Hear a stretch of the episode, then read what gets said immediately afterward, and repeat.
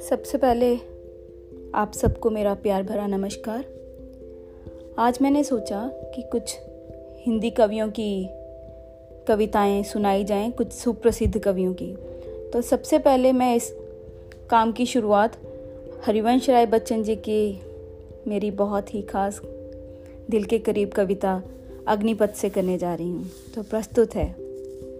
वृक्ष हों भले खड़े, हों घने, हों बड़े, एक पत्र छाह भी, मांग मत मांग मत मांग मत। अग्निपथ अग्निपथ अग्निपथ। तू न थकेगा कभी, तू न थमेगा कभी, तू न मुड़ेगा कभी।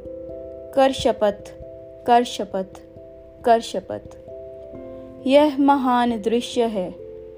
चल रहा मनुष्य है। अश्रु स्वेद रक्त से। लथपथ लथपथ लथपथ। अग्निपथ अग्निपथ अग्निपथ। मुझे लगता है कि जैसे इस कविता ने मुझे मेरे कठिन समय में बहुत प्रोत्साहित किया है तो शायद कहीं किसी को भी और मे बी किसी को भी प्रोत्साहित करने के लिए ये कविता एनफ है। तो मेरी तरफ़ से एक छोटा सा प्रयास, शुक्रिया।